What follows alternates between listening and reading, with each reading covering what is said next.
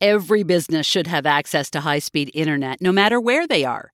But getting fast speeds in rural Canada hasn't always been easy, which meant less reliability, scalability, and connectivity. Xplornet Enterprise Solutions has the network to help you do business virtually anywhere in Canada. With extensive fiber, fixed wireless, and satellite networks, we're bringing the high speeds of the big city to small towns, to tiny towns, and even no towns. No matter your business size or location, get connected today with Xplornet Enterprise Solutions.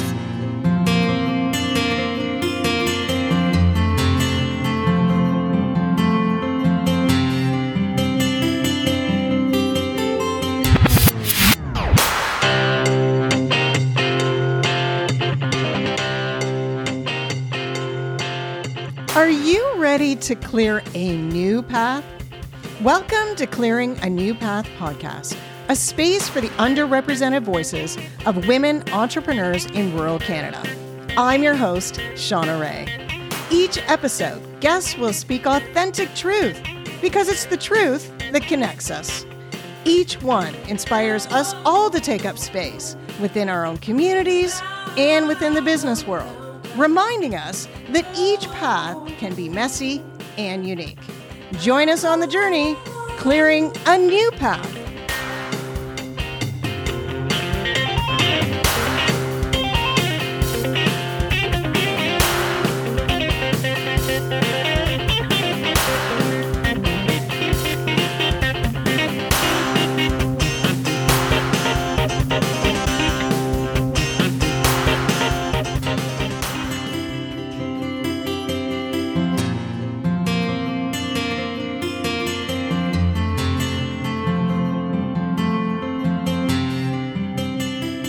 When I put out a call for folks to suggest someone as a guest on the podcast, Stella Sain's name came forward.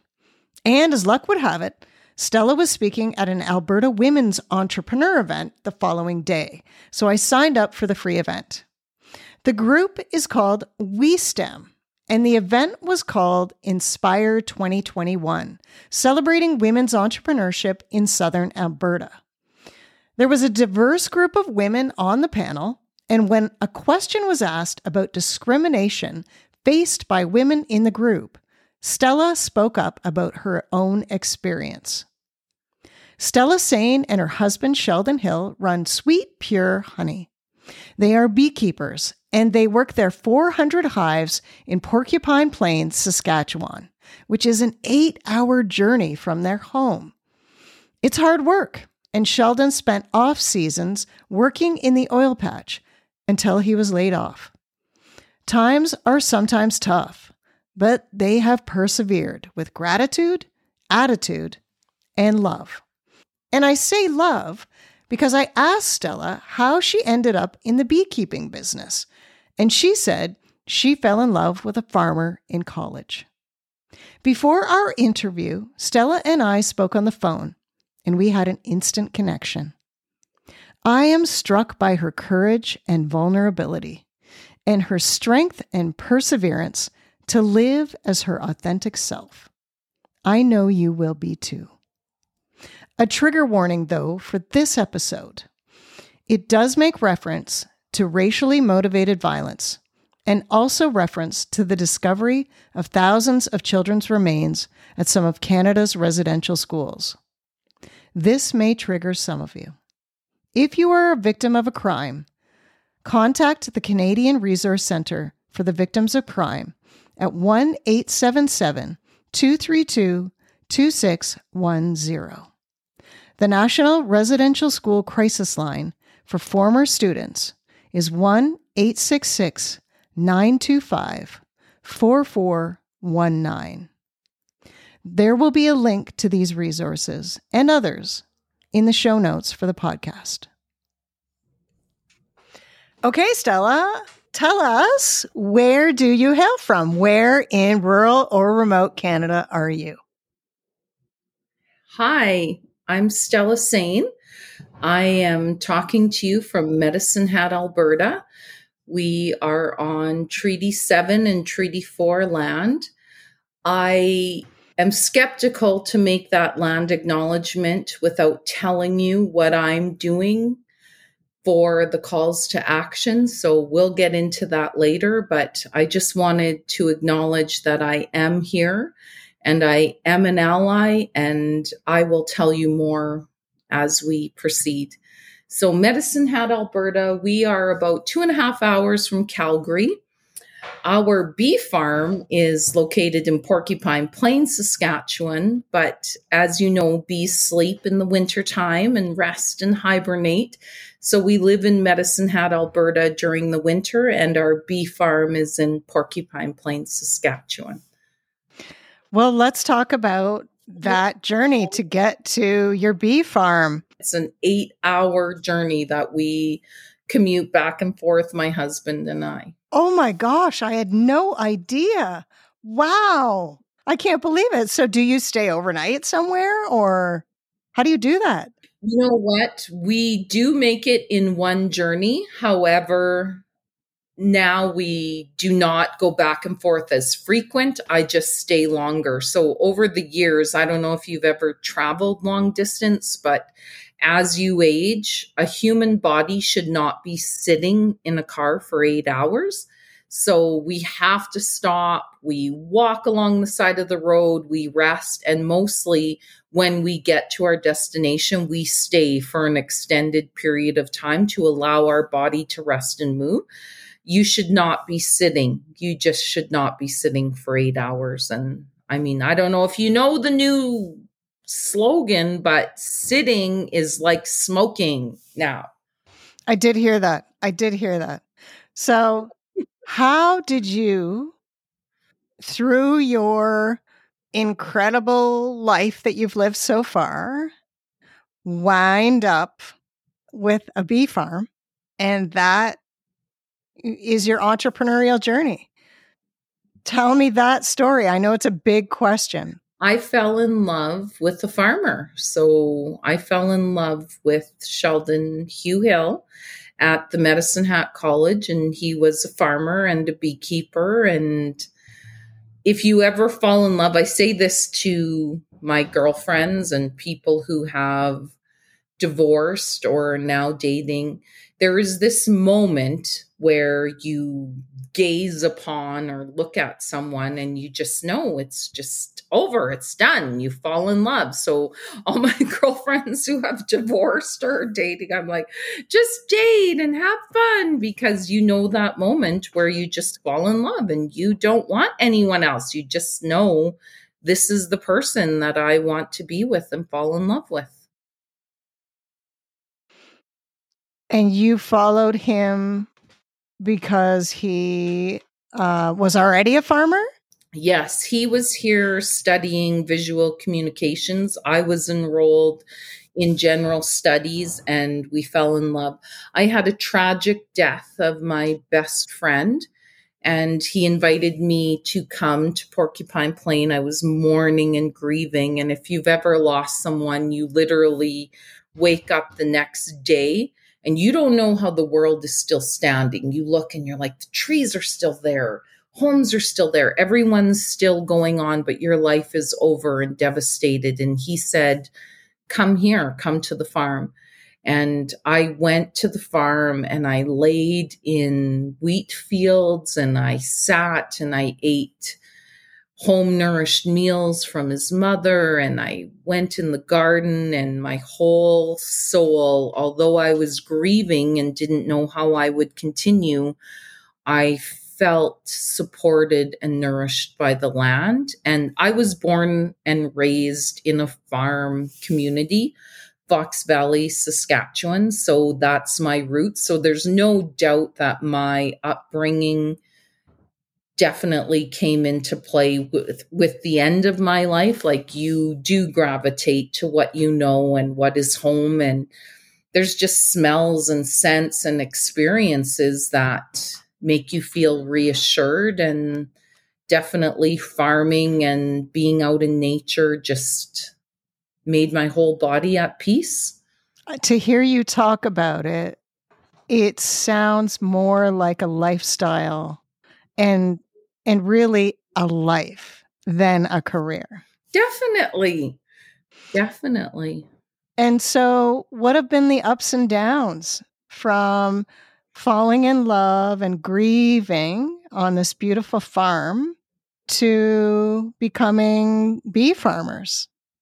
Well, the one thing that people don't tell you is honest, real life, everyday living is just not glamorized in our society. People do not uphold the human beings that keep the fabric of our society going. We're just not celebrated. And I can say that because I know it and I lived it. I live with integrity. I now know COVID has brought this clear to me. The life that we created is real. It's honest. It has endured. But the life that social media and corporations and people who will manipulate, manipulate human emotion to gain profit there is a disconnect between the people who actually do the work and the people who market the work. And I was raised by a mother, a single mother, who told me my worth and my value. So I knew that I deserved that accolade. I knew that I was worthy. I knew that I am a person who deserves respect, regardless of my color, race, where I come from, my class. And that changed everything for me. And now I'm watching an entire country come to its knees, regardless of their position or their color or their society. And we are all at one because we've all been forced to just follow the rules wherever we are. And I can say that this whole journey has brought us full circle to reminding us how we got here, how we are now where we are. Love, honesty, integrity. If you guide your life by those principles, in the end, you'll win. How has this system that you speak of, uh, patriarchal capitalist society, how has it treated you? You know, it's funny because anyone who knows me who's been close to me my whole life i've always spoke of injustice i didn't have the words for it because so my mom raised me my mom's white so i was raised in an all white community later on in my life, my siblings found me. My father is of Jamaican descent, and I have four siblings.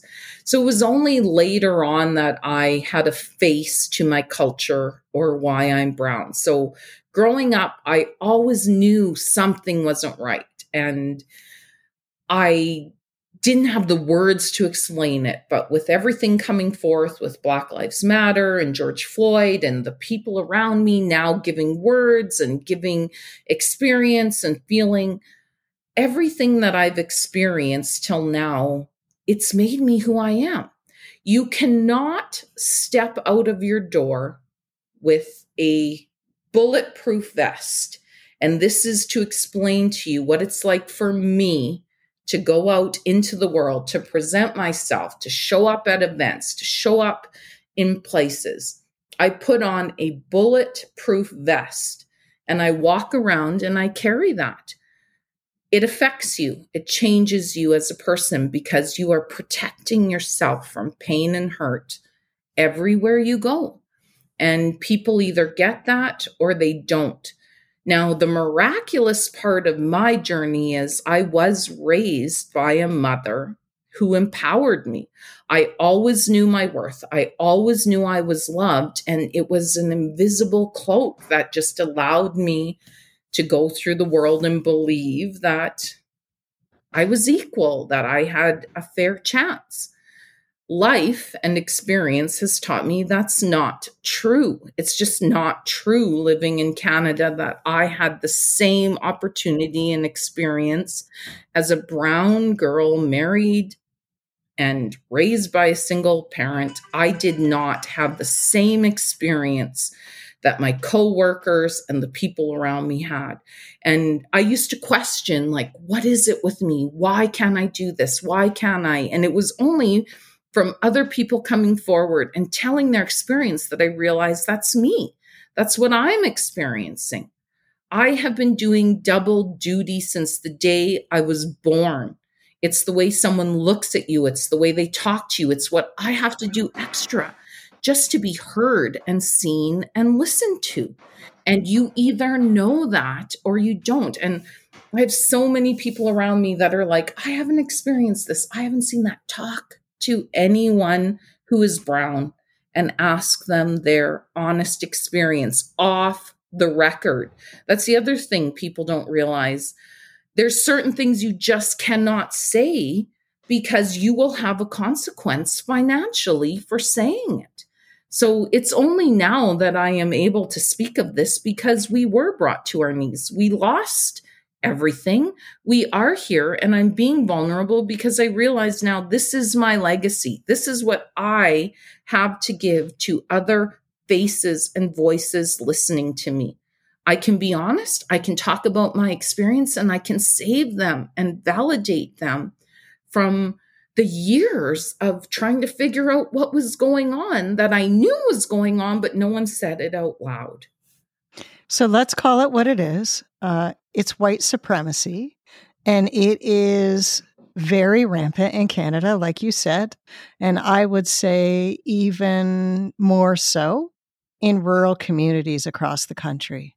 So, in the spirit of making things known what sort of things have you faced in business and, and personally in smaller communities?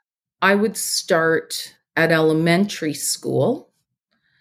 And I didn't know what racism was. My mom was born and raised in a small farming community.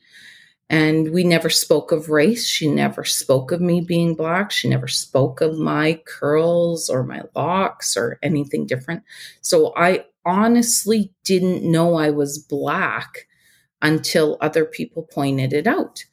And one day I was chased down the street from my elementary school, Mother Teresa School, with my cousin who tried to defend me against I mean, we were kids. Like I'm talking, we are 10 year old kids and they're calling, calling me chocolate ice cream. And we had never experienced back and forth racism. And we said, You're vanilla ice cream.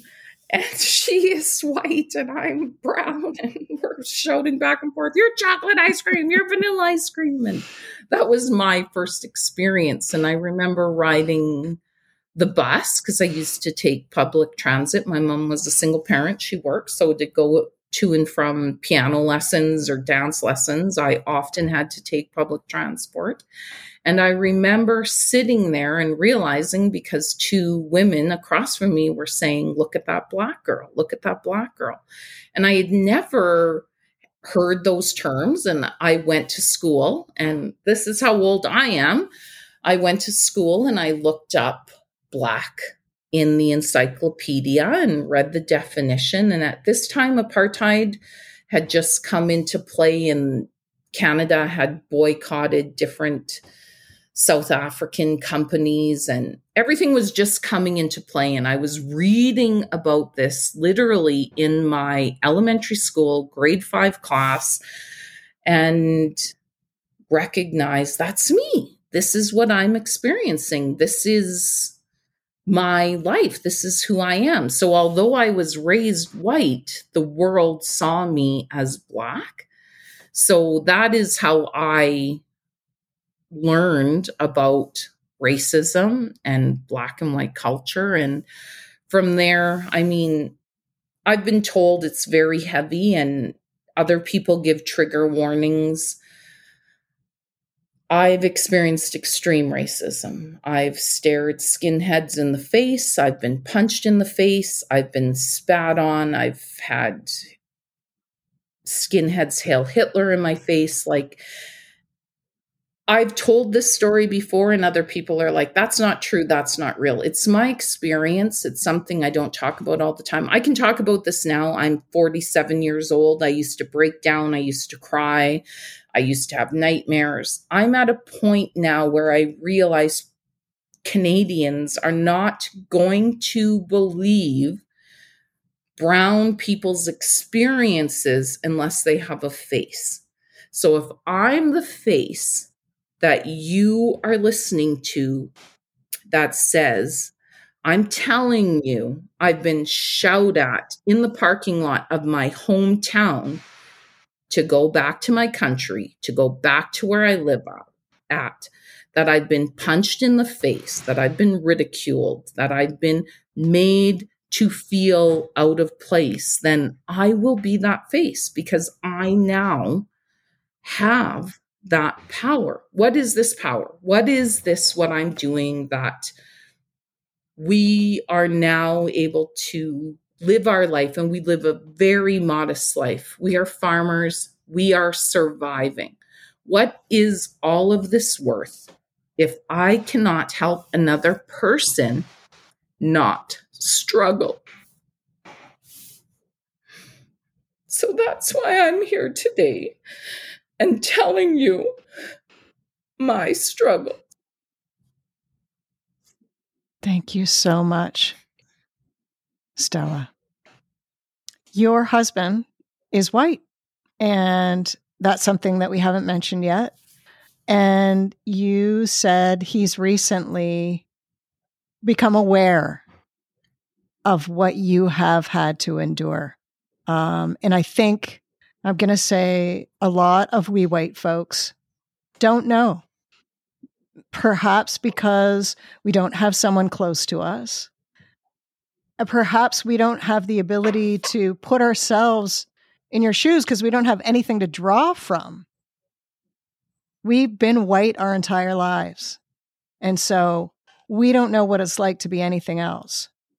But we need to hear it. And so what has he shared with you that he's come to realize now? So the biggest thing is what what you have to recognize is when I am out in public with my husband, I don't experience the racism that I experience on my own. There's a certain privilege that I have with him next to me, including being here talking about my business because of we're a heritage farm. He has inherited land. We have access to loans and agriculture loans. And I know the privilege that I have experienced being with him and where we are today. And I have to say that out loud because I've had MLAs from Saskatchewan say to me, we all have the same access. We don't. Depending on your power or your network, you have different access. I recently, when our world collapsed, so he lost his job in the oil patch due to the downturn in the oil economy. I had to get a job. I have no education I have no education. People do not recognize that I'm an entrepreneur, self employed farmer. None of that mattered. It was where did you go to school? How long have you worked there? How do you work with coworkers? I watched business colleagues move forward without educa- education, without experience. I could not. And this is the thing that people don't realize it is not the same playing field. I have come to accept that. I work within that system. But he finally, I think the light bulb moment or the turn on moment was when the entire country had to acknowledge that they are finding bodies of babies and children. Now, that is something that every Canadian cannot deny that how do bodies of children and babies end up in the ground in Canada? And that is really where our process of him acknowledging that I live in a different country than he does because of my color. How did that, the discovery of the bodies, affect you?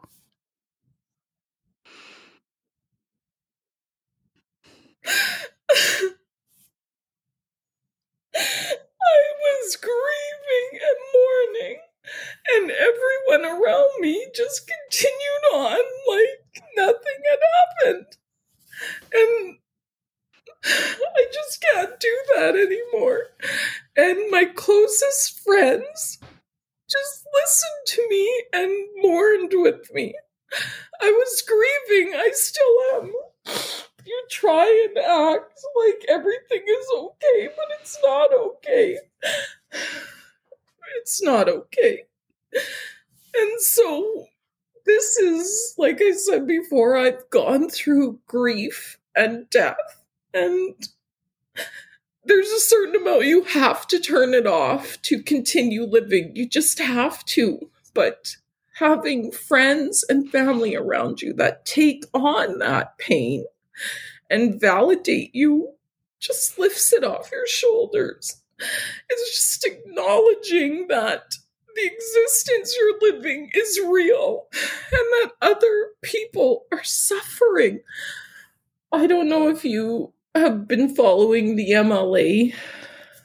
I don't want to mispronounce her name, Mumilaaq Qaqqaq. Do you follow her at all? I haven't been because I'm in Ontario, of course. Okay. So she was the first MLA from Nunavut and the territories, and she has been sharing her real experience. And it's been devastating and heartbreaking. And she has since stepped down. And I follow her, and she made a live video. And basically, this is how now I explain it to people who don't understand why I'm so intense, why I'm sad, just sad when your house is burning down, so just for one moment, just picture your house burning down with people you love, and other people are just watching it. They're watching it. All I want, all anyone that is experiencing pain and distress wants is for you to acknowledge that you can see it. I know everyone doesn't have the answers. I don't have the answers, although we're going to touch on what I'm doing as a person to acknowledge this, how you can help, how you can change things. We are going to address that. But right now, the biggest thing is just addressing that you see it, that it's real, validating people that you can see our house is on fire and it's burning down. There's fire departments, there's neighbors, there's people watching this fire that are not acknowledging it's real or exists, or they can feel the heat or smell it or that it's burning. That's all that people want right now is the acknowledgement that there are houses burning down. I can share that I also am grieving. It affected me a great deal. Um, and what I want to say is, I'm not watching. I know you're not. I think there are other people listening that aren't just watching. I think they're ready with a pail to start throwing water, but they need the signal. If the pail is big enough, or maybe they need a different vessel to throw that water on. So how do we do it? Definitely. Yeah. Definitely. And that's why we're talking. That's why we're here. So, how Shauna and I met, I was speaking on a panel. Um, WeSTEM, a women's conference and she reached out and she asked, How can I support you? How can I be the ally you need in this? And what I said was, first of all, wherever you live, literally type the name of your city in and type in ally. So start with where you live. There are people who are already doing this work. They will tell you they've done this work, they've had consultation. So start with wherever you live. Type in your name, how can I be an ally? Or type in your name of your city and your town and type in ally. So let's start there. The second thing is the government of Canada has acknowledged everything that I'm speaking of. So type in government of Canada. What can I do to be an ally? Calls to action were announced in 2015. So how can you support the government's calls to action? So this is the thing. Google is your friend. Type it in. Anything that you're thinking and feeling, type it in. It will come up and the answers will present themselves to you. What have you learned through your own grieving about Canada and its people? I have been validated as a brown girl who grew up knowing something wasn't right. And I just want other people to learn that your experience is not everyone's in Canada. You do not speak for every human being in Canada. And with that, I acknowledge the greatness. You can acknowledge the greatness of this country. But while people are suffering, you must acknowledge that. That is part of who we are. And this isn't me just saying this. In the next 30 days, our government is going to release 12,000 documented pages to the world this is something that the entire world is learning about Canada. Now, this is the thing. Where are we going to be on this page as the entire world is learning this? You have a choice right now to decide where you're going to be in that growing and in that learning. So, I think a lot of people, and I will include myself in this because I have felt very awkward. Me too. in conversations, people just don't know what to say. People don't know what to say. People don't know what to do. Uh, the, the pandemic has shown us a lot of things and it has done a lot of good. However, we're even more isolated. So, what can we do? What can allies do to start the conversation with people in their own community. So I think the biggest thing is how you and I met. You asked me, How can I help? How can I be an ally? So this is the thing that I personally have done. So I'm going to speak about my experience. So we won Business Ethics Award in 2016 from the Chamber of Commerce, the Medicine Hat Chamber of Commerce, and the Better Business Bureau vetted us. And uh, we recently did a show with Matthew Astorga, a master chef, and it was about food power and it was all about our farm. And in this video, we are talking about he asked me what's that like being an ethical business? And what does this mean? And i had this moment where i'm like am i an ethical business if i'm not honoring the calls to action? So this is just at a time when we're mourning and grieving and you got to turn it off for the cameras. And i said to him like I, I am i an ethical business are we ethical businesses? Are we Canadians if we're not acknowledging the pain and suffering of the First Nations and the original Indigenous people of Canada. And this has been driving me like as a farmer who owns land and where this land comes from and how can we give back. So all I can do is what I know and where I am. And this is the thing everyone's journey is going to be different. So reach out, start asking people that you trust and people that do this for a living, what can I do? So, what we decided as a business so, our company is Sweet Pure Honey, we're beekeepers, and we have decided that a portion of the money that we make off of our land, off of our farm, is going to directly support Indigenous people where they are, what they need, without hoops, without applications, without having to jump through hoops and just to give back to people where they are. So I recently met a young woman. Her name is Ina Old Shoes Fairbanks. She's from the Kainai Nation, which is located on the Blood Reserve.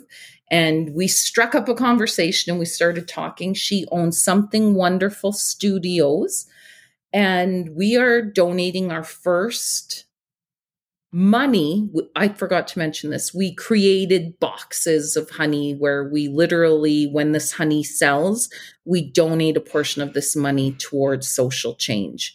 Most importantly this is our way of honoring the trc's business calls to action.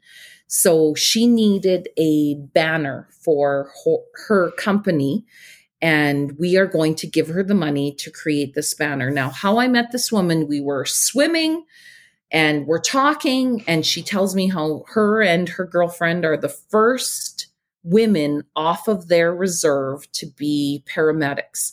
And they wanted to be paramedics because the care that they saw coming on the reserve they wanted to provide the care that they knew they deserved and the people were entitled to. And she had me at they're the first female paramedics off their reserve. So we just struck at the struck up a conversation, started talking. And this is the thing you're going to have to open your mind. You're going to have to expand outside of what you know, what helping and giving back looks like. And you're going to have to seek it out. You're going to have to look for it. You're going to have to stretch. But we're finding a way that we can work together and that I can say that I'm giving back in a way that is real and meaningful. I am nothing but inspired by you, uh, by your authenticity, your vulnerability, and your courage. So, what's your. Well, when you have nothing to lose, you can be honest. and that's the thing. I think that COVID has brought us all to our knees. And what I realize is what I'm experiencing, feeling other people are going through similar emotions. It may be different, it may look different, but we are all united in that we don't know what's going to happen next. We can all admit that, I think, at least. And within that, what if we just work to help each other where we are without expectation? Just where are you? Just be honest. What do you need?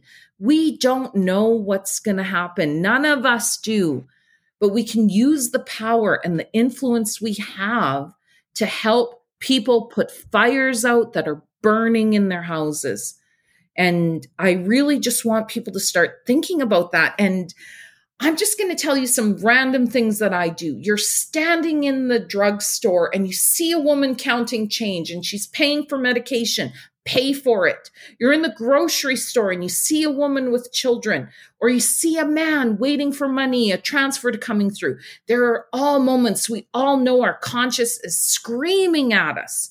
Take it, do it without social media or someone knowing. Take those moments and be that person who steps out. Be that person that gives another human being hope. I think that's a great place to end it. Thank you so, so much. Thank you for joining us today. And thank you. Thank you for being you. And thank you for reaching out to me.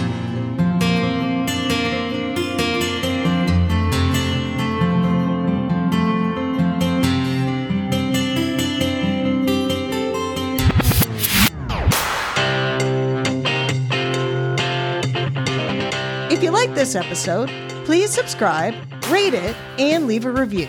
It really helps others find us. Clearing a New Path podcast artwork is supported by the graphic design of Katie Wilhelm, and the music branding is by Imagine Dev Studios. The podcast is produced by Radar Media in Thames Centre, Ontario. It is the traditional territory of the Anishinaabe, Haudenosaunee, and neutral peoples who once used this land as their traditional beaver hunting grounds. The First Nations communities closest to this studio are Chippewa of the Thames First Nation, Oneida Nation of the Thames, Munsee Delaware First Nation, and the Chippewas of Kettle and Stony Point. We will speak to many people across Turtle Island, and as a settler here, I'm committed to deepening understanding of Indigenous communities and reframing responsibilities to land and community. I am grateful to Mother Earth for the opportunity for love and connection, and to the spirits of the elders and the medicine people who still walk the earth. Until next time,